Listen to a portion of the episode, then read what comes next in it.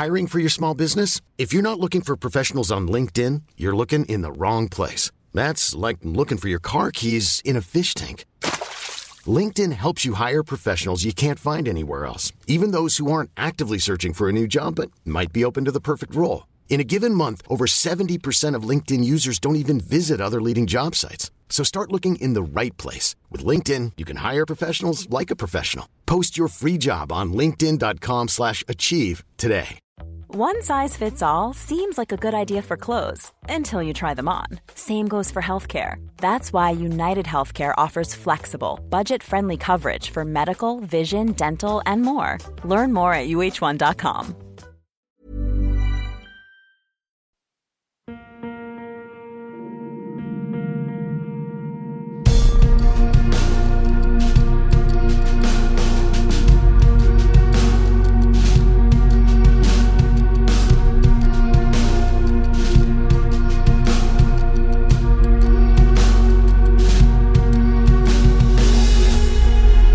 Hey guys, and welcome to Paranormal Thoughts Podcast. And as always, thanks for joining me. In this episode, we're looking at the Philadelphia experiment. Just before we get into that, though, I just want to say if you enjoyed this episode or any of our previous episodes, please make sure you're subscribed on whatever platform you use.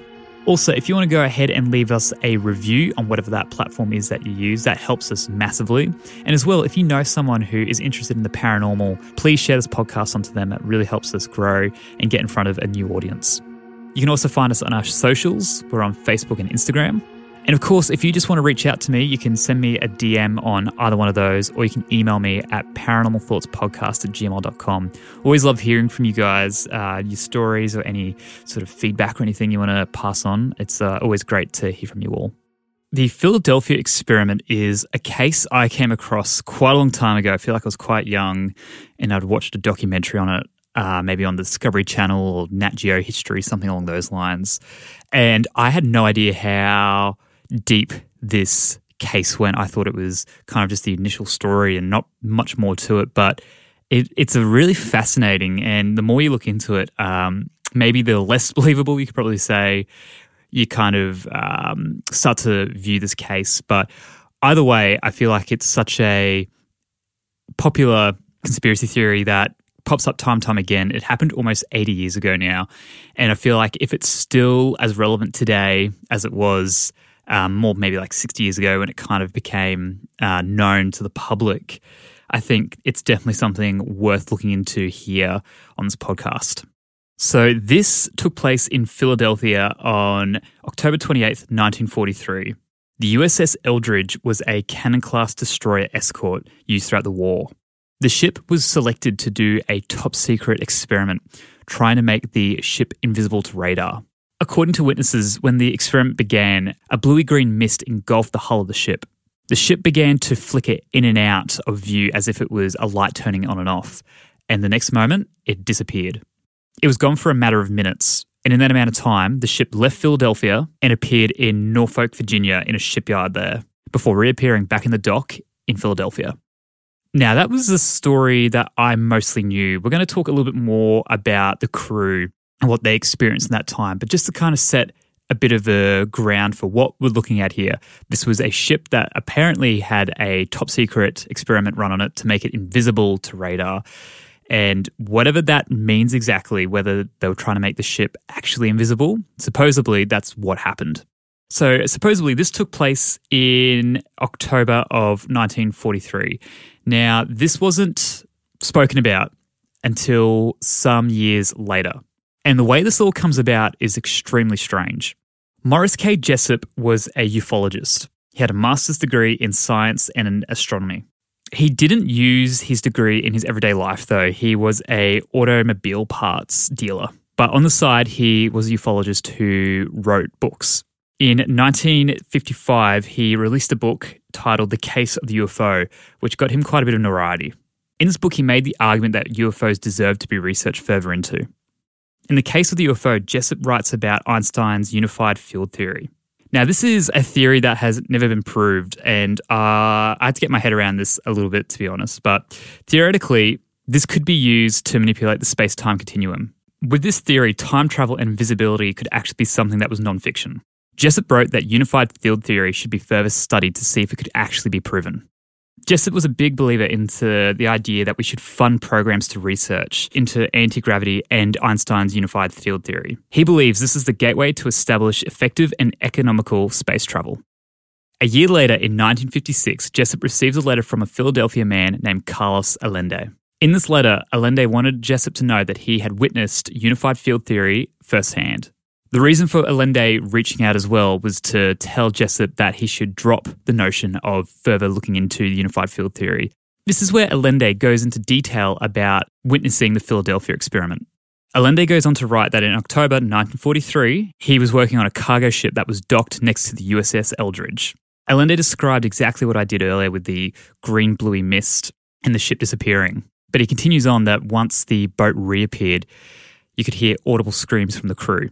Some of them were missing, some of them were actually fused into the metal of the ship, and others had just gone completely mad. Whatever took place on that boat during that experiment, it clearly hadn't gone to plan. Allende even went on to mention that sailors, after getting off the boat, were even disappearing. Apparently, there was two sailors that got into a bar fight, and amongst the fight, they just vanished. Obviously, these letters that Jessup received from Allende were really interesting, but he didn't know what to make of them. They were kind of out of nowhere. That this man apparently saw this ship vanish and these people who were quite badly disfigured and sent insane. But he had no real proof. And not to mention that the letters that he was receiving were incredibly misspelt, the punctuation was bad, and he would even randomly capitalize words. It was written really sporadically, he would kind of say. It was just something wasn't quite adding up. Now, my understanding is that they did send letters backwards and forwards to each other. I guess maybe Jessup just trying to pick his brain and see what this character was all about. Another year goes past, and we're in 1957, and Jessup is strangely contacted by the Office of Naval Research, also known as the ONR. Now, the ONR is an executive branch agency within the Department of Defense. ONR supports the President's budget and provides technical advice to the Chief of Naval Operations and the Secretary of the Navy. Now, why is this car part salesman who is a ufologist on the side, why is he being approached by this government agency? He's not sure, but he goes along to the meeting and he meets with Admiral Emferth, who has received a copy of Jessup's book, A Case for the UFO. Not only that, but it appears that three entities had written annotations in the margins. It appears that these three entities, uh, they all wrote in different coloured ink, appeared to be having conversations with one another as if the book was passed around. There's, there's a fair bit of variation in what was said, but there was a lot of talk of UFO craft, extraterrestrials, and interesting enough as well, the Philadelphia experiment. When Jessup looked at the handwriting, he recognized one of the writers. The handwriting matched Carlos Allende's. It appeared that the ONR were not successful to find who had sent in the book. Uh, the address led to a dead end. One of the points made by these three writers that probably interested the ONR a fair bit was it seemed that they had knowledge that the US government had made breakthroughs with the unified field theory, using it for experiments. Now, I don't know what Jessup would have made of all this, but it's a very strange situation he's in. He's received these letters from a stranger saying he's seen this unified field theory actually work, he's seen this boat disappear. Allende even claims that he had worked under Albert Einstein at one point as well all these, you know, massive sort of claims, and all of a sudden to be called in by a government agency interested in his book. Now, I don't know what you make of that, but I think that's a really interesting point, which I will come back to more so in the end. But the fact that the government was interested in this book about UFOs and these mysterious writers talking about things that maybe the government had known about Another interesting point here is that the ONR had 127 copies made of this book. They had them privately printed and distributed by the military contractor Varo Manufacturing. These copies, hard to say exactly where they ended up, but they were most likely passed around different military organisations. The following year, 1959, Jessup committed suicide. He did it in his car by monoxide poisoning. He was found dead with a washing machine hose wired to his exhaust pipe, then run in through the crack in his window. When I first read about his suicide, I thought that was a bit unusual, and it appears that other people kind of feel the same. That it looked almost as if it was done professionally, where the hose that was used was from a washing machine rather than a garden hose, which was really unusual. The hose was actually wired onto the exhaust pipe so it couldn't come off. The window where it was rolled down to fit the hose was filled with shirts and rags, uh, so none of the fumes could get out.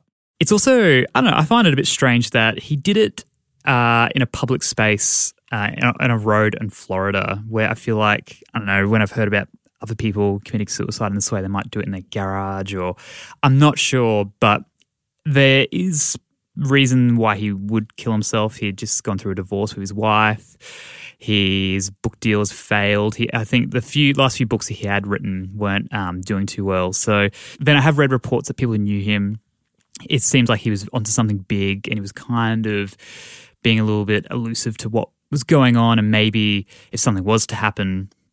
But I feel like over time, people who look into this particular case who maybe want to find plot holes and you know kind of want to make a bit more of a conspiracy could probably play that stuff up. But regardless i think it's it's a very interesting course of events that he sort of found himself in.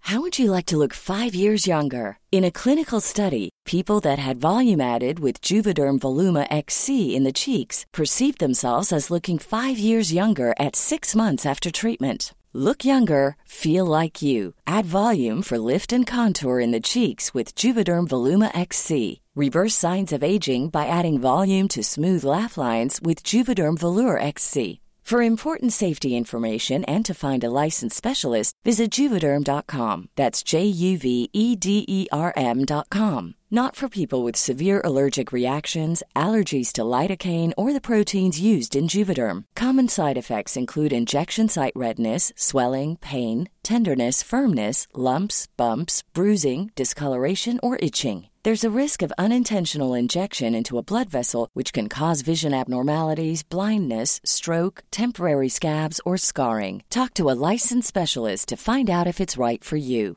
Imagine the softest sheets you've ever felt. Now imagine them getting even softer over time. That's what you'll feel with Boll and Branch's organic cotton sheets. In a recent customer survey, 96% replied that Boll and Branch sheets get softer with every wash. Start getting your best night's sleep in these sheets that get softer and softer for years to come. Try their sheets with a 30-night guarantee. Plus, get 15% off your first order at bollandbranch.com. Code BUTTERY. Exclusions apply. See site for details.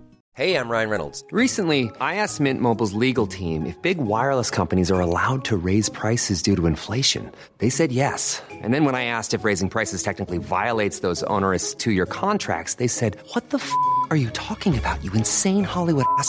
So to recap, we're cutting the price of Mint Unlimited from $30 a month to just $15 a month. Give it a try at mintmobile.com slash switch. $45 up front for three months plus taxes and fees. Promo for new customers for limited time. Unlimited more than 40 gigabytes per month. Slows. Full terms at mintmobile.com. Since 2013, Bombas has donated over 100 million socks, underwear, and T-shirts to those facing homelessness. If we counted those on air, this ad would last over 1,157 days. But if we counted the time it takes to make a donation possible, it would take just a few clicks. Because every time you make a purchase, Bombas donates an item to someone who needs it. Go to bombas.com slash ACAST and use code ACAST for 20% off your first purchase. That's bombas.com slash ACAST, code ACAST. Carlos Allende went quiet, but then some 20 years later, he actually came forward and did an interview where he disclosed his real name was Carl Meredith Allen. Uh, so he just added a few extra letters onto Carl and Allen. So another thing that came up was Carl Allen gave his sailor ID, which people were able to research into and discover he did work on a boat that shared the dock with the USS Eldridge at that time of 1943. Strangely, Allen did go on to admit at some point making the whole thing up. It was a hoax, but then he took that back and said, "No, I was." He had he had some whole reason for coming out and saying it was a hoax. Then he's gone back on it again. He seems like a really sporadic character, and from what I can tell, um, someone did some research into his family, and they kind of got a bit of a background on him, where he did kind of like to make things up and kind of you know test people and so on. Uh, it's it's he's a very strange character. I mean, all you have to do is just you know look at what we've spoken about so far here and just go like this this doesn't really make any sense. And I feel the same. This took me a long time to kind of get my head all around, um, just because it is bizarre. It's a very bizarre case. And it gets weirder again. So in 1984, a film with the title The Philadelphia Experiment is released. The film's description, just a like little one liner on IMDb, is a United States Navy destroyer escort participates in a Navy invisibility experiment that inadvertently sends two sailors 40 years into the future. A man by the name of Al Bielek watches the Philadelphia experiment film. And strangely enough, he remembers, I guess, a past life of his. And he's believed to have been on the, the USS Eldridge that day of the experiment.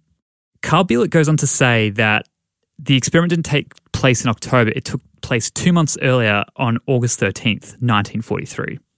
Bielek goes on to say that his brother was on the ship with him on that day. When the ship was going through that experiment, they panicked and jumped off. But when they jumped overboard, they landed in the year 2137. I know this is this is pretty wild, right? Someone's literally just come forward now, all these years later, and said, "I was there. It was on a different date, and I time traveled."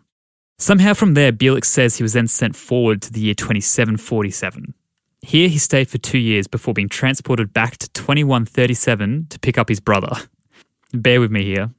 At this point, he retrieves his brother and is sent to the year 1984. This is where they meet a man by the name of Dr. Van von Neumann, who convinces the two men to travel back to their original time in 1943 to stop the Philadelphia experiment happening. Now, this this whole part of the story is really wild and it kind of I don't know what it really adds, but it, it is, I mean, it's, it's a part of the whole story.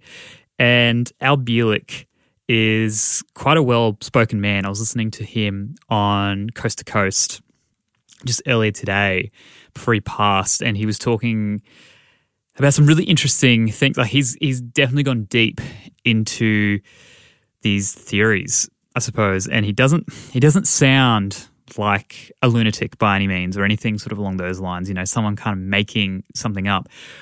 But I mean, at face value, you look at this and go, hang on, he, he watched a film where kind of literally what, what takes part in the film where time travel happens, then he remembers that he has also time traveled. It's it's extremely bizarre. This is what I mean when I was talking about the Philadelphia experiment, how strange it really is. You know, you've got the boat disappearing when you've got these two very different entities with their stories about it happening. So, what actually probably happened that day? So, the government has never admitted to doing these experiments of trying to make the boats invisible on that particular day, on that particular ship. It is believed that they probably were trying to do something. A technique called degaussing was probably used where they scrambled the magnetic signatures of ships to make them invisible to torpedoes. So when we talk about making a ship invisible, that is most likely what we're speaking about is to actually make them invisible to enemies, not physically invisible. It is believed that the Eldridge did have some classified equipment on board, and that could have been potentially what they were dealing with there. So let's just say that the ship was made invisible and everything did happen as it's been explained. You know, the crew come back, some have just lost their mind, some are fused to the ship, some just disappear. They obviously would have had to have kept that quiet, right? And don't get me wrong, I guess something like that could happen. Extremely difficult to do. A big issue with that, though, as well, is in 1951, the ship was sold to Greece. And continued its life up until the 90s when it was scrapped. If you're going to have a boat where you've done this classified experiment which went terribly wrong, you're probably not going to sell it some years later to a different country and let them use it.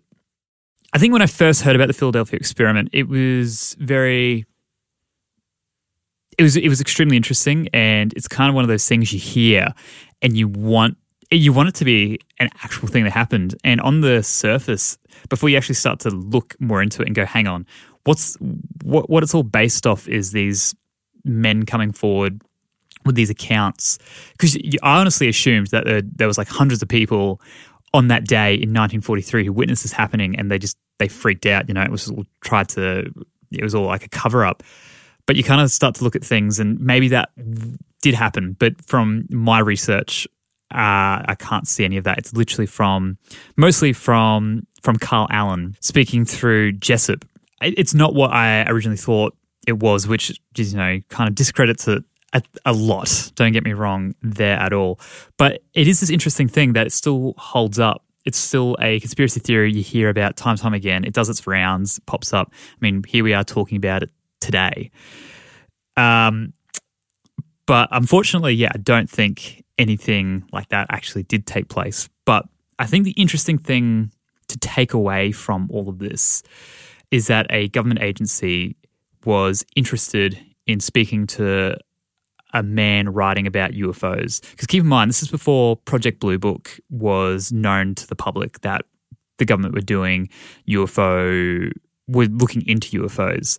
It's still the 50s. You know, there's a lot of UFO sightings from that time. It's quite a hot topic, but the government isn't coming out and admitting to any of this. You know, 1943, supposedly, when this all took place, the Philadelphia experiment. This is some years still before Roswell even happened. But yeah, the government is definitely not like they are now, where we have all this disclosure. People are actually starting to admit that the stuff's happening. Yet, this Admiral wants to meet with this author to talk about these bizarre annotations in a book that he wrote. That is the real takeaway for me.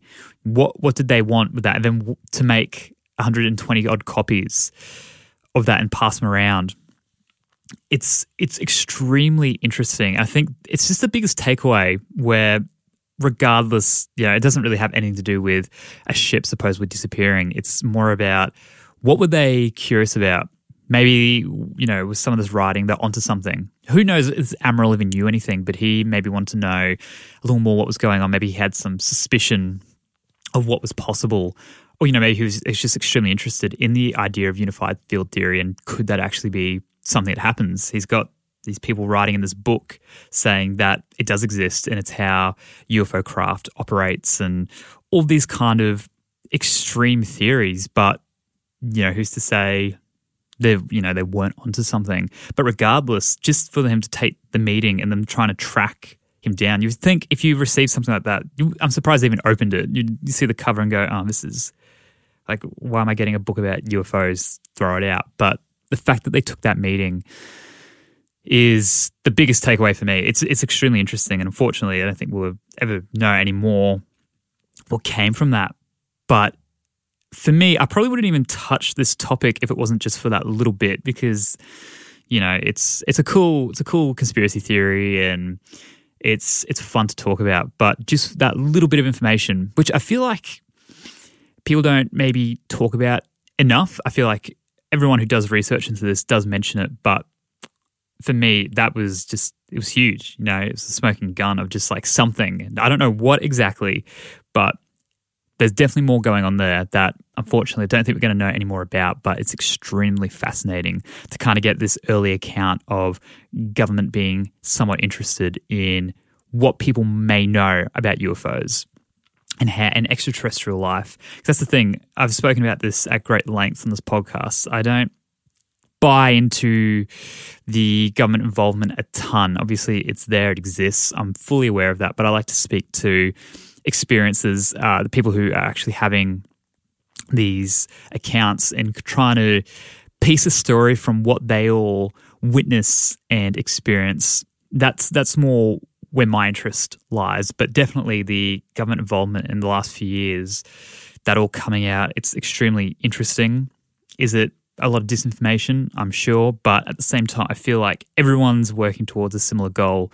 I feel like this is like a very early piece of that all kind of happening.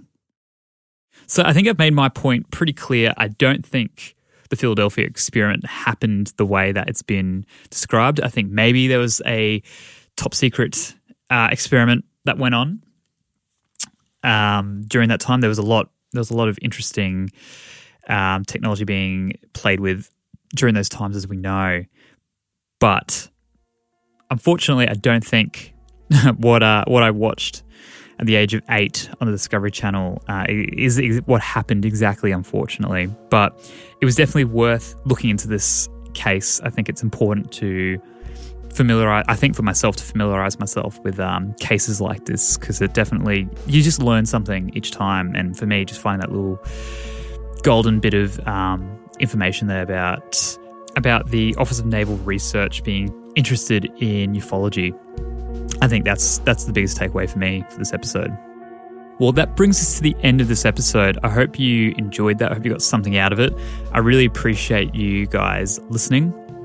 Love getting to talk about conspiracy theories. I haven't done it a ton on this podcast, but I think it's something I should do more of because it's just fascinating to uncover these stories, especially when they're, you know, like 80 years old and they still hold up today. Like we're still talking about it. It's so fascinating. I think regardless of your opinion on it at the end of the day, there's a reason why there's so much notoriety around it. You know, we keep talking about it. It's because it's it's got some really interesting and bizarre little bits.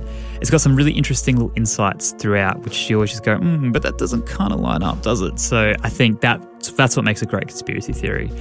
100%. So, as I said, I hope you guys enjoyed this. Please subscribe and share with anyone who you think might be interested in Paranormal Thoughts podcast. It really helps us. And with that, I'll catch you in another podcast episode really soon. Thanks. Bye.